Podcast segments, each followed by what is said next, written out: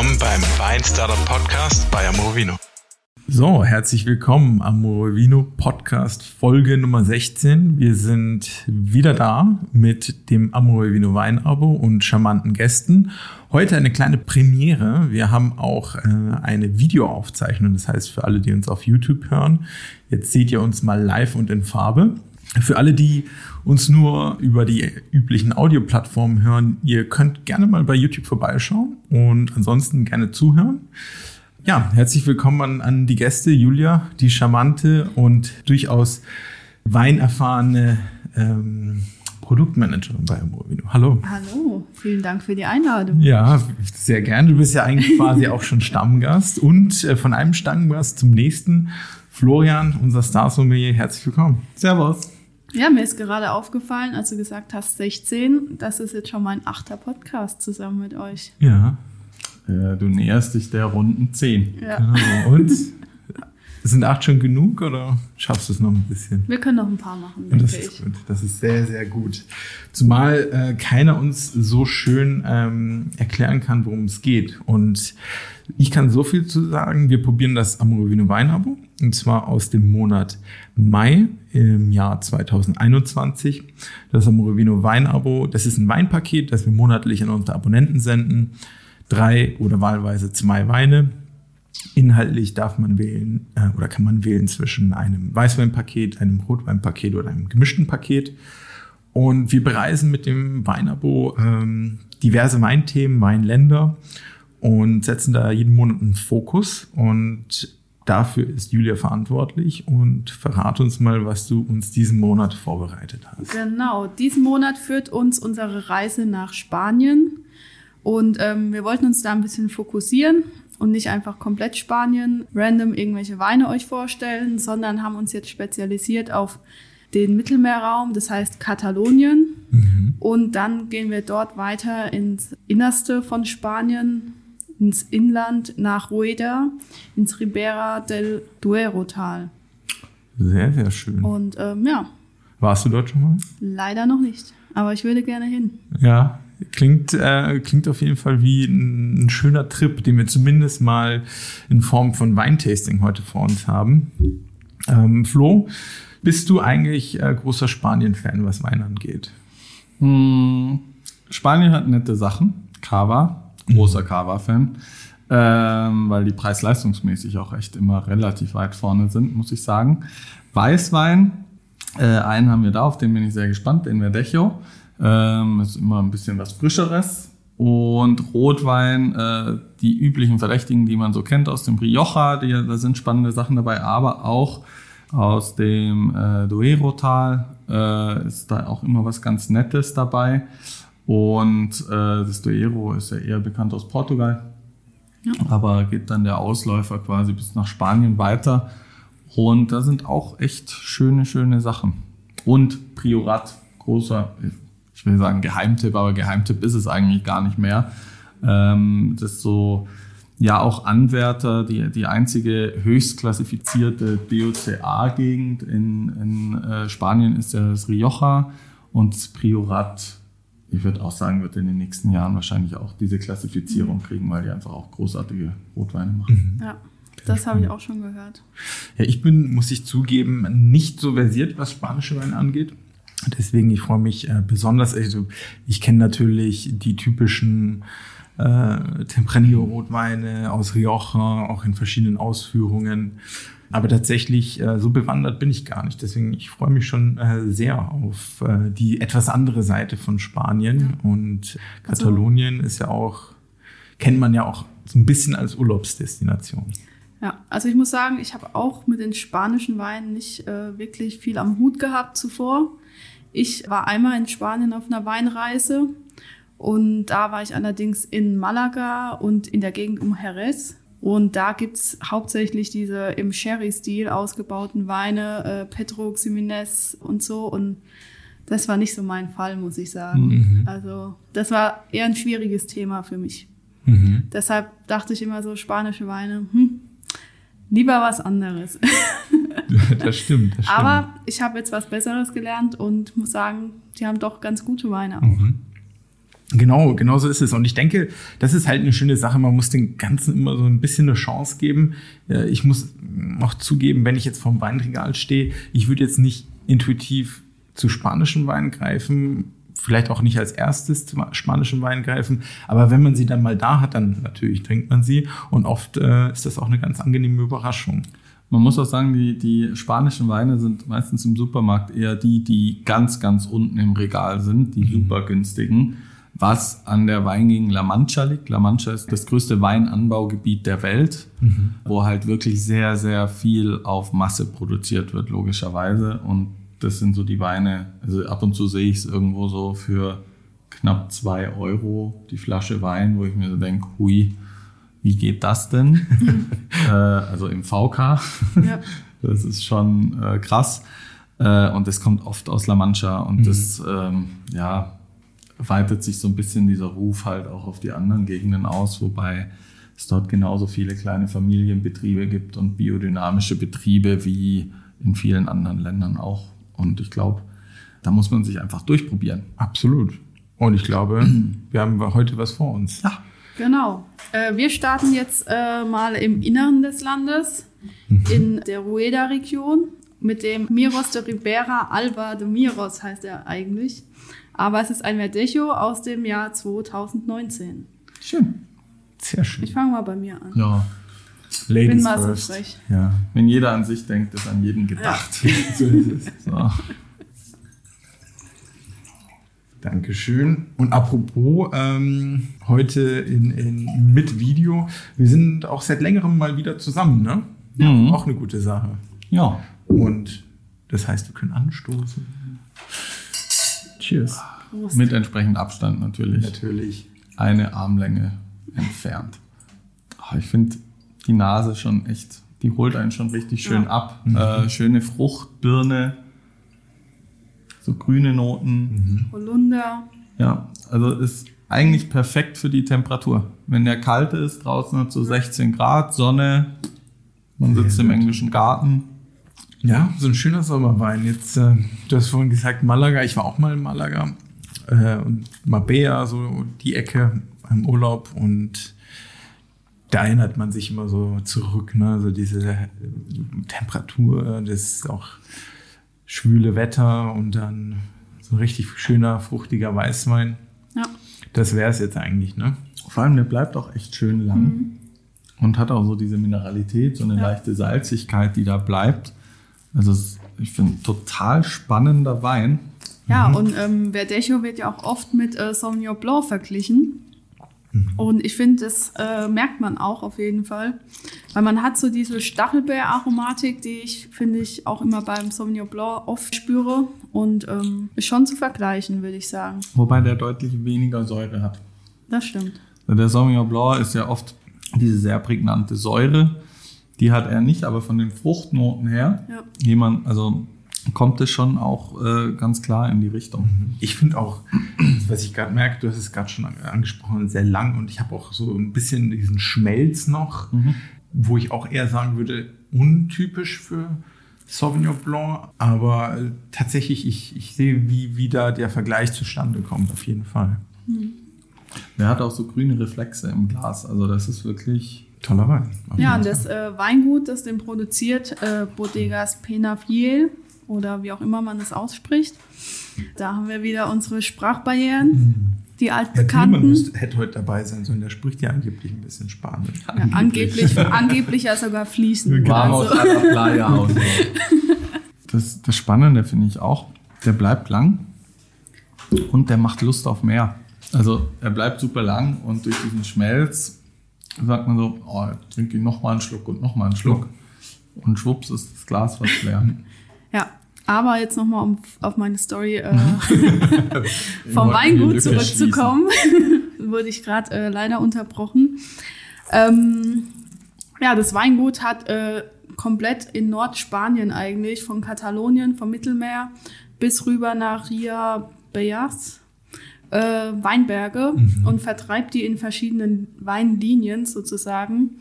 Und diese Miros Alba de Miros Linie ist quasi die Linie, die dann in dieser äh, Rueda äh, und Ribera del Duero Region spannend. Das heißt quasi über, über weite Strecken sind dann immer mal wieder quasi kleine Weinberge, wo sie dann Parzellen haben. Also Genau. na, wahrscheinlich nicht durchgängig, das wäre Nee, ja. nicht durchgehend. Und das bringen sie dann quasi alles zusammen unter einer, unter einer, ich nenne es mal Marke und haben da unterschiedliche Linien, die dann auch so ein bisschen diese Territori- oder geografischen, wenn man schon so will, Genau. Unterschiede. Sehr spannend. Und wir haben auch, äh, meine ich, verschiedene Linien, wo sie verschiedene Charakteristika aus den verschiedenen Regionen äh, quasi unterbringen und dann auch von Einsteigerlinien bis zu Ja. absoluten Top-Premium-Linien ist da alles dabei und versuchen den ganz guten Durchschnitt aus Spanien irgendwie abzubilden. Sehr schön. Aber ist das dann, die haben dann auch, sage ich mal, mehrere Wein, ich sag mal, Kellereien oder äh, Weinkeller. So wie ich das verstanden habe, schon. Ähm, also sie haben auf jeden Fall verschiedene Lager, weil ähm, als ich die Weine bestellt habe, äh, wurde mir gesagt, ja, der eine Wein liegt noch in dem Lager und der andere in dem Lager und sie müssen die erst äh, zusammenbringen. Also ich kann mir schon gut vorstellen, dass sie da auch unterschiedliche Kellereien haben. Mhm. Weil das wäre ja sonst genau. mit dem Transport, gerade bei, bei der Lese, in der Hitze. Genau, gerade weil es ja in Spanien auch so warm ist. Ja. Das wäre, glaube ich, gar nicht gut, wenn die dann da durch halb Spanien noch äh, transportiert werden müssen. Vor allem bei den Mengen, das kriegst du ja mit, mit einer Produktionsstätte gar nicht hin. Da Mhm. musst du ja mal überlegen, wie viele Fässer äh, und äh, Tänke, Tanks, Tanks, ein? Tank, zwei Tanks äh, brauchst. Also die Das haben heißt- ziemlich sicher. Eigentlich, wenn man sich das verbildlicht, sind das eine, ich würde jetzt mal schätzen, vielleicht eine Handvoll kleiner Mini-Weingüter, die sich irgendwie zusammentun und so ein bisschen was Gemeinsames, wo, ah, Vermutlich ein bisschen vergleichbar mit hier einer Genossenschaft, Mhm, ja. würde ich jetzt Ja, mal sagen. hätte ich jetzt also auch. du hast, du hast ein Ein Dach, Verband quasi und der gibt dann vor, wann gelesen wird und in welcher Struktur und in welcher äh, Charakteristik und die vermarkten das dann auch und soweit ich weiß, vermarkten die auch weltweit. Also das ist wirklich auch ein großes. Ich hatte mich auch mal mit einem von denen getroffen, der für Südamerika zum Beispiel zuständig war, weil der aus Europa keine Zeit hatte. ähm, der arme Mann musste nachts um vier aufstehen, um mit mir irgendwie über Wein zu reden. Ähm, Augen auf bei der Berufswahl. Genau. Ähm, ja, aber die sind schon recht groß, aber die bringen auch schon was Anständiges ins Glas, also- was wir hier haben. Ja. Was ich auch äh, spannend fand, war äh, gestern, als ich mich ein bisschen stärker mit diesem Ribera-Tal befasst habe, ist, dass zum Beispiel jetzt der Wein kommt aus der Rueda-Region. Das liegt quasi neben dem Ribera del Duero-Tal. Und ähm, dann gibt's noch ein anderes Tal, der Name ist mir jetzt gerade leider entfallen, oder ein anderes Anbaugebiet dort. Und in den zwei wird nur Rotwein produziert. Und das Rueda-Gebiet ist das einzige, wo nur Weißwein produziert wird. Und das fand ich auch echt spannend, weil es wirklich so fast nebeneinander liegt. Aber dann im einen, in den einen zwei nur Rotwein, im anderen nur Weißwein. Und Das nicht so aufgeteilt. Also, Das, das ist ja oft äh, Mikroklimata. Ja, Ja. da kann man, da kann man dann lachen oder nicht, ja, aber du hast es halt oft so, dass du in einem bestimmten Tal ganz andere übers Jahr hinweg gesehen äh, klimatische Bedingungen hast wie auf der anderen Seite. Also mein Lieblingsbeispiel ist Wien. Äh, du hast in Wien auf beiden ähm, äh, Seiten der Donau hast du Weinberge. Äh, auf der einen Seite, und das sind ja ein paar hundert Meter irgendwie, hast du im Jahr 20 Prozent weniger Niederschlag. Und äh, das macht halt schon viel aus. Und das hast du halt überall, weil ein Tal mal so reinfällt, der Wind mal irgendwie drüber geht oder durchgeht. Und so kriegst du es halt hin, dass Weißweine dann in so einem Tal zum Beispiel, wo viel Wind ist, tendenziell eher stärker runtergekühlt werden und die Hitze besser vertragen. Und die Rotweine brauchen dann halt mehr Hitze und sind deshalb an einem eher offenen Gebiet, wo du jetzt nicht so viel Wind hast. Sehr spannend. Ich würde da ganz gern mal, also das klingt richtig spannend, ich würde da das gern, das gern mal abfahren, die, die Berge. Das auch, äh, wir haben noch viel vor, wenn äh, Ja, wir genau, mal wieder ja. dürfen. ja, wenn wir mal wieder dürfen, müssen wir Amorevino erst ist ein Jahr auf äh, Betriebsausflug. Genau. Ja. nee, das stelle ich mir richtig schön vor und dann auch mit, mit so einer gewissen Hitze, die schon, ich will nicht sagen grenzwertig ist, aber die halt so wirklich mediterran ist, die man so in Deutschland gar nicht so mitkriegt. Und dann reist du da durch, vielleicht mit einem Cabrio offen, schaust dir diese Weinberge an und durch die Täler, das ist doch total. Also das wäre es jetzt. Ich weiß gar nicht, ob ich im Cabrio da durchfahren wollen würde. Weil im Landesinneren, da brennt's halt schon runter. Also wir kennen ja immer nur Spanien, also ich bin jetzt mal ganz pauschal und sage äh, Mallorca und äh, diese Inselgebiete, Lanzarote, Lanzarote, äh, Barcelona, die Ecke Katalonien, vielleicht noch Valencia unten, Ja. was ja immer wirklich mediterran ist, weil du Mittelmeer hast. Ja. Jetzt geh mal nach Madrid, super kalter Winter, super heißer Sonne, äh, Sommer und da brennt's richtig runter. Ja, so ist Ja. es auch in dieser Rueda-Region. Ja, ja. Also im Winter richtig, richtig kalt und im Sommer krass warm. Ja. Und auch so eine trockene, wirklich Ja. unbarmherzige Hitze, die da runterkommt. Okay, okay. Deshalb auch super spannend, dass die Weine produziert bekommen, die da nicht komplett verbrennen. Ich glaube, der deutsche Riesling hätte da keinen Spaß. Nee. Und ich finde, der wirkt trotzdem äh, sehr frisch und fruchtig, ähm, angenehme Säure und hat auch nicht so hohen Alkoholgehalt, was man ja eigentlich vermuten könnte bei diesen hohen Temperaturen. Ja, für Weiß 13 Prozent ist, ist nicht super Für Spanien, hoch. Ja, meine ja, ich jetzt. ja, ja, das stimmt. Also Ähm, natürlich nicht vergleichbar mit dem 11,5, 12 Prozent, den man so im Sommer trinkt. Nee. Ähm, also man merkt den schon, aber mei, so günstig. sich was in den Kopf stellen, was Gutes Ja. im Park. Ja. Nee, sehr schön. Und ich muss jetzt auch sagen, also was ihr beide anfänglich angesprochen habt, dass die Säure da nicht so intensiv ist wie bei einem Sauvignon Blanc, das, genau das ist es, was den halt so süffig macht. Also Mhm. da du merkst die ganze Zeit, kaum verfliegt der im Mund, dann willst du direkt wieder den nächsten Ja. Schluck. Ja.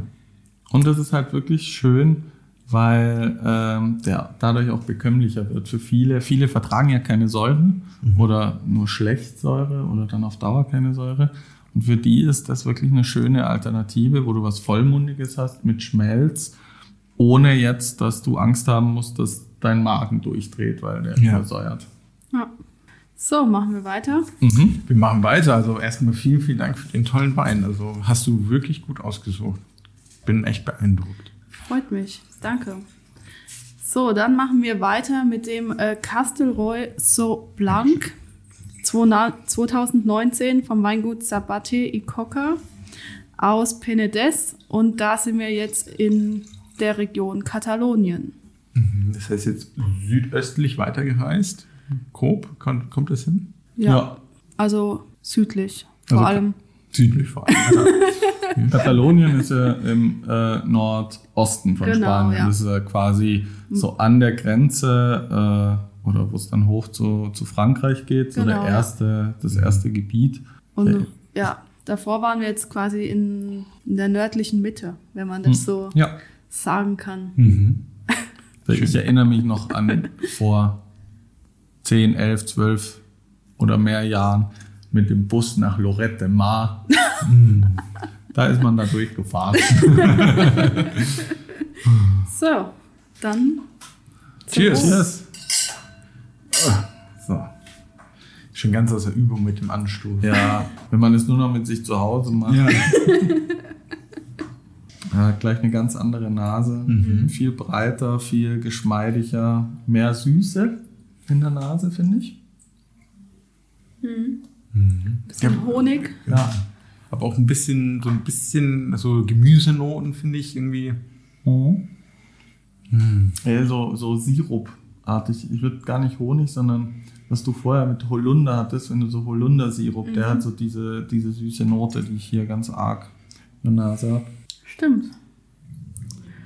So, Holunderblütensirup kommt schon gut dahin.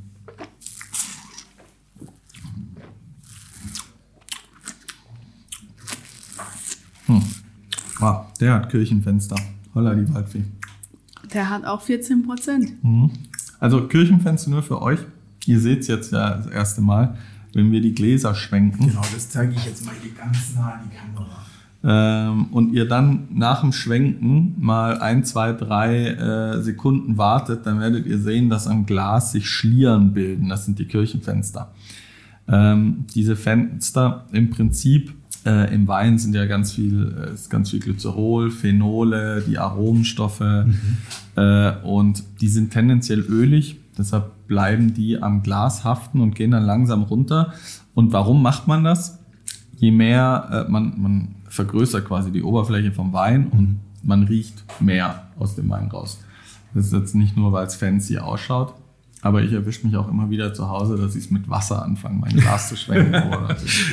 Totaler Quatsch. Ich habe es ich hab's gestern lustigerweise erzählt. Also es gibt ja manche Leute, und ich zähle bestimmt nicht dazu, die haben so ein Talent, dieses Glas zu schwenken. Das sieht aus wie, als ob sie tanzen würden mit dem Glas.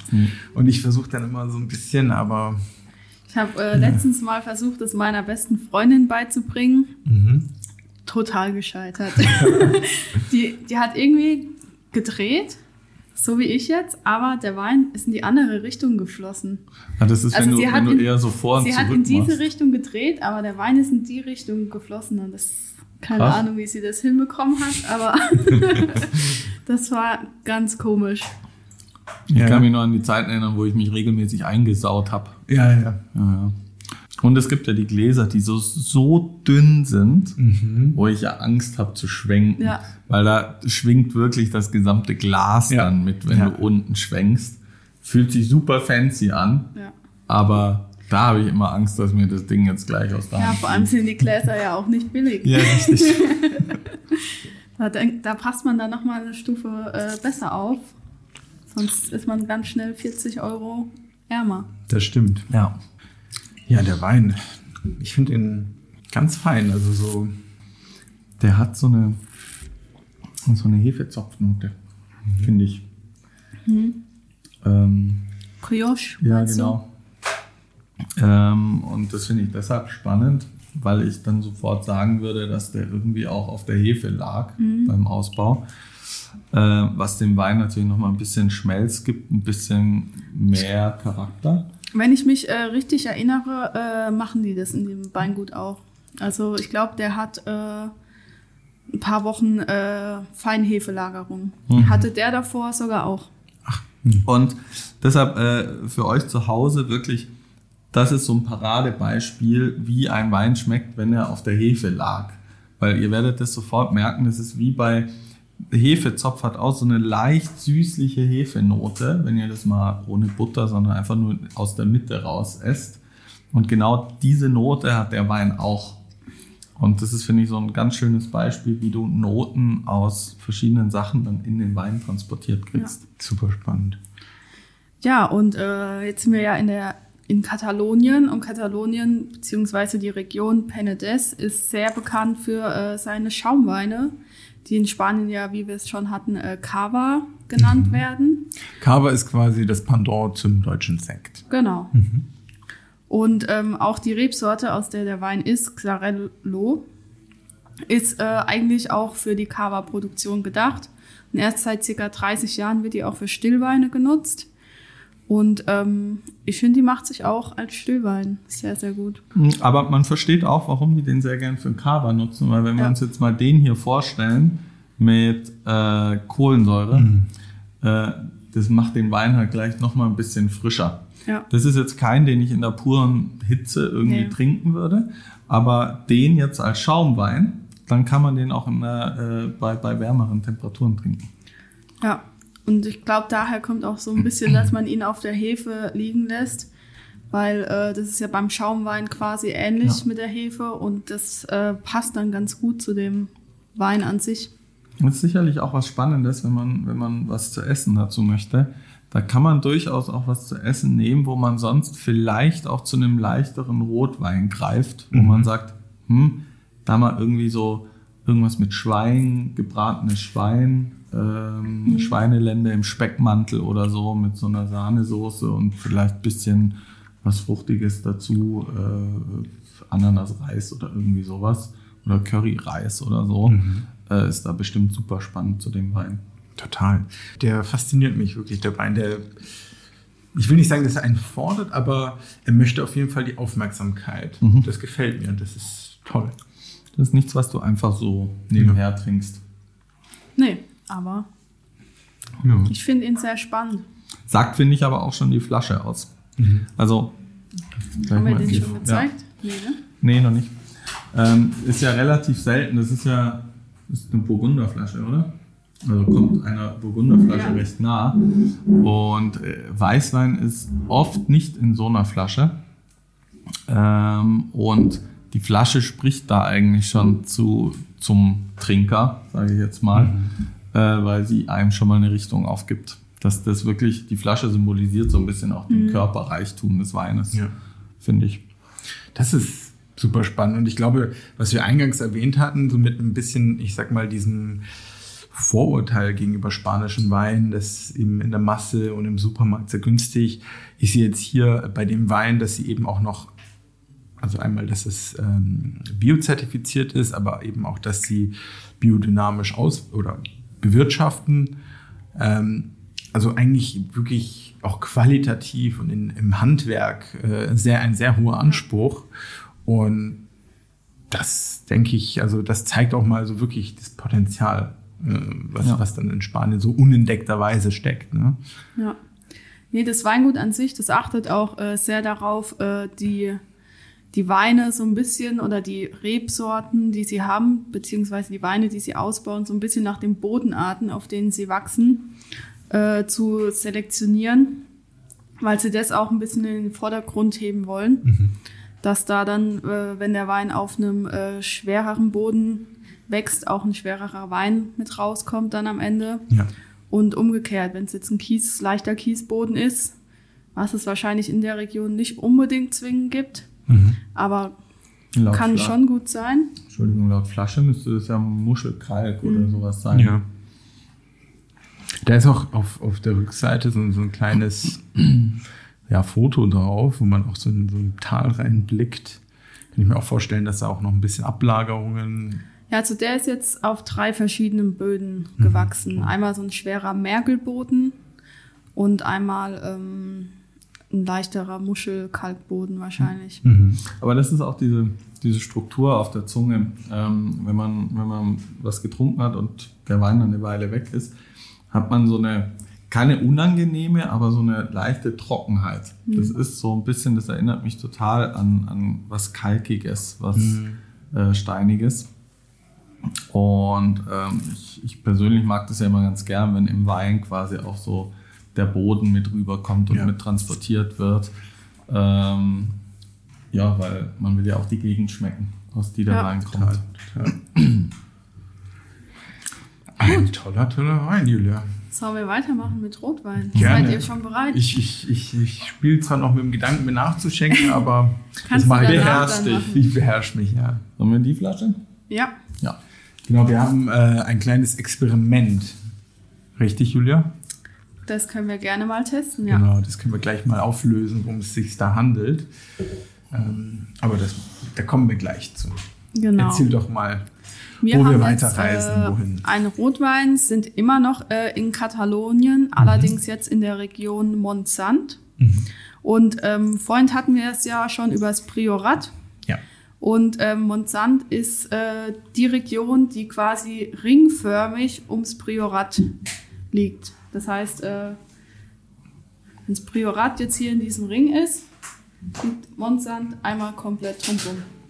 Und das äh, sieht auch ganz cool aus, wenn man sich das auf so einer Karte anschaut. Das ist ein bisschen dann, äh, wenn man es mit Italien vergleicht, Chianti Classico und das Chianti drumherum.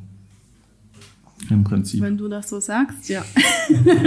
Tommy ist der Italien-Experte, aber äh, ähm. hast du ja auch so Chianti. Genau, diesen, diesen sage ich mal, harten, ja. alten, traditionellen Kern. Nee, weil du es ja auch vorhin von den äh, sehr guten Rotweinen aus dem Priorat äh, hattest. Äh, die Rotweine aus Monsanto, die äh, werden quasi als die kleinen Priorats bezeichnet. Hm und ähm, können qualitativ äh, auf jeden Fall mit denen mithalten, sind halt preislich aktuell noch ein bisschen günstiger. Also ist das vielleicht der, der Geheimtipp? Ne? Ist, ja. Das kleine Priorat Monsant als Geheimtipp für äh, Spanien-Erkunde. Ja? Kraftvolle Rotweine, ja. Toll. In der Nase, finde ich, ist er gar nicht so kraftvoll. Da ist er eher fruchtig, zugänglich. Ich glaube, ich habe auch noch gar nicht gesagt, welchen Wein wir trinken. Stimmt. Löse es mal auf. Ich habe ihn zumindest schon in den Für euch da draußen ist es ein Blind Taste. genau. genau. äh, man nennt ihn äh, Losiera, Jahrgang 2017 aus dem Weingut Calbesso. Und das ist auch ein kleines Weingut. Das wurde erst 2015 gegründet, also noch sehr, sehr jung. Und dieser Rotwein ist jetzt dann erst der zweite Rotwein, den sie auf die Flasche gefüllt haben, oder der zweite Jahrgang an Rotwein. Und ähm, ja, da hat sich der Herr Castelvi, der äh, Mitgründer von dem Weingut, mit einem Freund zusammengeschlossen und die hatten beide Weinerfahrung, arbeiten beide noch in anderen Weingütern und ähm, haben dann ihr eigenes Weingut noch gegründet und machen da auf ja, sehr kleiner Rebfläche ausgesprochen gute Weine. Weißt du, ob die die Rebstöcke komplett neu gesetzt haben? Weil normalerweise braucht ja so ein Rebstock, wenn du den komplett neu setzt, ja, so zwei, drei, Drei Jahre, Jahre, braucht er, ja. äh, bis der die ersten Früchte abwirft. Und so ab fünf Jahren kannst du sagen, so jetzt kannst du mal anfangen, da äh, äh, Wein Also drei. Jahre immer bis zum ersten Ertrag. Ja. Und ähm, also wahrscheinlich haben sie es äh, nicht direkt äh, selbst gesetzt. Das wäre dann gar nicht möglich, wenn wir das so hochrechnen. Ähm, aber ich kann mir gut vorstellen, dass sie da ähm, einfach Weinberge gekauft, Ja. gepachtet haben und den Wein dann nach ihrem Vorstellen. Ja. Was ich bei, bei diesen Geschichten immer so spannend finde, also gerade wenn, wenn du, sag ich mal, ich will nicht sagen als Sidegig, aber so vielleicht ein bisschen aus Leidenschaftsprojekt äh, dich mit einem Kumpel zusammentust und so ein Mini, ich will nicht sagen Mini, aber so eher ein kleinen, formatigeres Weingut. Ich glaube, dass die auch richtig so sich ein bisschen ausleben und so ein bisschen auch ihrer Neugier so ein bisschen Lauf lassen, dass sie vielleicht in ihrem Beruf, in ihrem äh, Weingut, wo sie halt eine andere Linie fahren, nicht so können, dass man hier so ein bisschen mehr diesen, diesen leidenschaftlichen Ja. Kellermeister und Winzer kennenlernt. Ja, kann schon gut sein. Ich finde, man sieht es auch ein bisschen an den Rebsorten, die da mit drin sind. Es ist ein Cuvée. Und da sind jetzt allein schon äh, zwei, vier, fünf verschiedene Rebsorten drin. Hauptsächlich Grenache und Carignan. Allerdings auch Merlot Cabernet Sauvignon und Tempranillo. Und ich glaube, Tempranillo waren gerade mal noch zwei Prozent oder so. Also ich glaube, die haben da schon sehr experimentiert, um dann am Ende für sie das ideale Ergebnis zu erzielen. Ich mag sowas. Ich finde sowas super. der Grenache kommt da super, super gut zum Vorschein. Du hast die richtigen, also Mhm. das, was charakteristisch für den Grenache dasteht, ja, dieses bisschen Marzipanige, was der oft hat, Breite, Ja. Power, Süße hast du dort und dann halt ein bisschen ausgewogen mit, ähm, mit so dieser Seidigkeit, die der Cabernet Sauvignon bringt. Die Pfeffernoten hast du drin, ähm, Lakritznoten und dann halt der hat natürlich auch Fruchtnoten. Ich finde, der riecht viel fruchtiger, als er tatsächlich schmeckt. Äh, liegt aber vielleicht auch daran, dass er mir persönlich ein bisschen zu viel Tannin noch hat. Aber äh, das ist das Experiment, was du gerade auch angesprochen hast. Wir haben da ja noch eine Flasche, die du gestern schon aufgemacht hast, Ja, genau. äh, um einfach mal zu schauen, wie entwickelt der sich und wie schmeckt der, wenn er dieses Tannin ein bisschen verliert. Also, nee, aber ich habe auch gedacht, als ich den äh, bei der Weinprobe hatte, ähm, dachte ich auch, dafür, dass er aus dem Jahrgang 2017 ist, ist der, schmeckt er echt noch sehr, sehr jung und frisch und hat auf jeden Fall noch Reifepotenzial. Also mich wird echt interessieren, wie der in fünf bis zehn Jahren schmeckt. Ja. also man kann den sicher jetzt schon trinken. Ja. Aber wenn ihr ihn trinkt zu Hause, ich würde euch empfehlen, macht ihn wirklich mindestens ein, paar Stunden vorher auf. Oder jagt ihn durch die Karaffe oder macht ihn wirklich am Tag vorher auf, wenn ihr wisst, ihr wollt am nächsten Tag den trinken. Ja. Weil so ganz relativ frisch offen, Ja. die Tannine sind schon sehr präsent. Ja. Geschmacklich ist der super präsent, aber die Tannine sind mir noch ein bisschen zu Ja. Oder man trinkt ihn halt so über ein, zwei, drei Tage. Ja. Und dann erfährt man ja auch schon, zum Beispiel, Ja. wenn dann ein Tag vergangen ist, wie jetzt in unserem Beispiel, da wissen wir, wie der Wein circa nächstes Jahr schmecken wird, Genau. wenn wir ihn frisch aufmachen. Und in zwei Tagen wäre es dann in zwei Jahren und so weiter. So kann man das immer ein bisschen testen, ob wie einem der Wein am besten gefällt und am besten dann sechs Flaschen kaufen, testen, welcher Reifezeitpunkt für einen der beste ist Ja. Ja. und dann die Flaschen vielleicht noch drei Jahre in den Keller legen. Also eine Flasche aufmachen und die über mehrere Tage nicht trinken, nicht jeden Tag eine Genau. Flasche aufmachen. Schmeckt genau wie gestern. Der muss wohl alles weg jetzt. Ja, dann schenken wir doch mal von dem gestern Genau. geöffneten. Absolut. Ich würde es mir einfach ins Weißweinglas schütten. Ja, macht es gerne. Ich finde auf jeden Fall, der Wein, also die Tanninen, die habe ich auch so, so wirklich auf der Mitte der Zunge oben. Aber ich finde auch noch so, so ein Ticken Restsüße. Schwierig, also Ich finde, eine Restsüße spart da schon ein bisschen. Also man merkt schon so ein bisschen, aber ist jetzt, ja, ist halt ein Spanier, würde ich jetzt mal sagen. Also ähm, das äh, erinnert mich schon sehr, sehr stark an, an Priorat.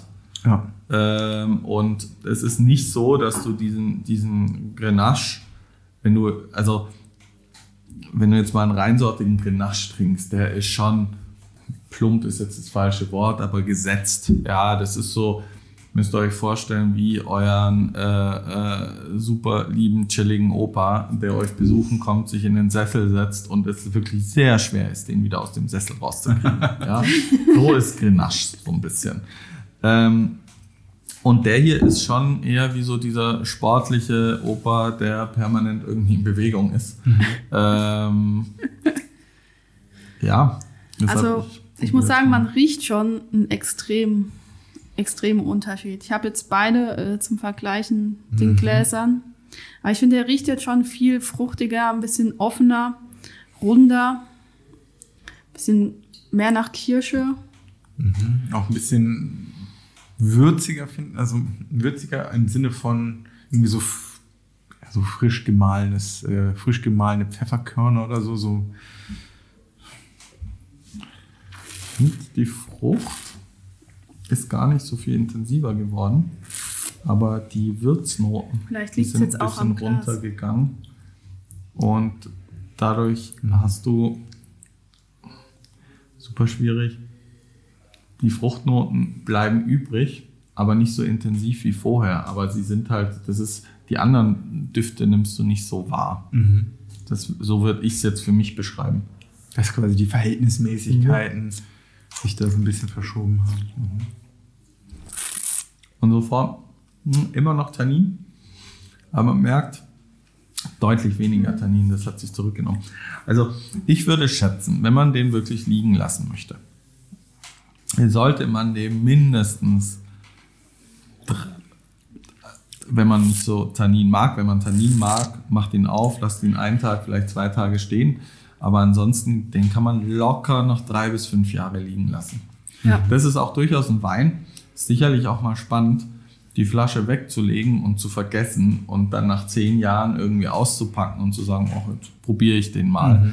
Weil da ist der, glaube ich, nochmal richtig, richtig spannend. Ja. Toll, ganz toll. Ich finde das auch schön mit dem kleinen Experiment hier. Ja, meistens hat, also ich zumindest habe ja nicht die Disziplin da über Tage da. Du trinkst die Flasche immer an einem Abend leer. Ja, ja. Du musst dir einfach Magnumflaschen kaufen. Genau, ja. Es heißt nicht, dass er die auch äh, leer, nicht Ja, leer ja. trinken würde. Also Ich muss, ich muss sagen, beim Weißwein fällt es mir tatsächlich leichter, weil ich trinke ab und zu mal einfach nur so ein Glas Weißwein, stelle ich dann in den Kühlschrank oder am nächsten Tag und da geht das schon eher. Aber bei Rotwein mache ich auch meistens irgendwie auf, wenn ich irgendwie, keine Ahnung, Gäste habe oder was irgendwie koche und dann, ich meine, dann geht der halt weg, ne? Ein Schluck fürs Essen, zwei Schluck für den Koch. genau. und die imaginären Gäste bekommen nichts. Die Corona, die imaginären Corona-Gäste äh, bekommt auch jeder ein Glas. Bis dann wie bei Dinner for One.